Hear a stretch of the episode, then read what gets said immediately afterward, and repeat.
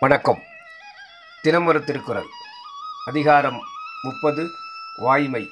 குறள் எண் இருநூற்றி தொண்ணூற்றி நான்கு. உள்ளத்தால் பொய்யாது ஒழுகின் உலகத்தார் உள்ளத்துள் எல்லாம் உலன். பொருள் சொல்லாலே அன்றி மனத்தாலும் பிற உயிருக்கு தீங்கு நினையாது உண்மை வழி ஒழுகுவானாயின் அத்தகைய நல்லோன் உலகத்திலுள்ள எல்லா மக்களாலும் இனியன் என்று உண்மையாக போற்றப்படுவான். விளக்கம் உள்ளத்தால் என்றும் ஒழிகின் என்றும் கூறினமையால் உண்மையும் மெய்மையுமாகிய இரண்டும் வாய்மையோடு பிணைக்கப்பட்டன என்று அறிகின்றோம்.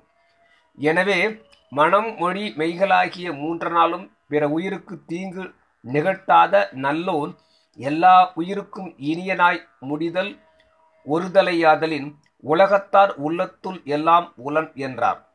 உள்ளத்துள் உலன் என்னாது? எல்லாம் உலன் என்றது எப்போதும் எவ்விடத்தும் யாரும் அவனையே போற்றுவர் என்பது குறிப்பு.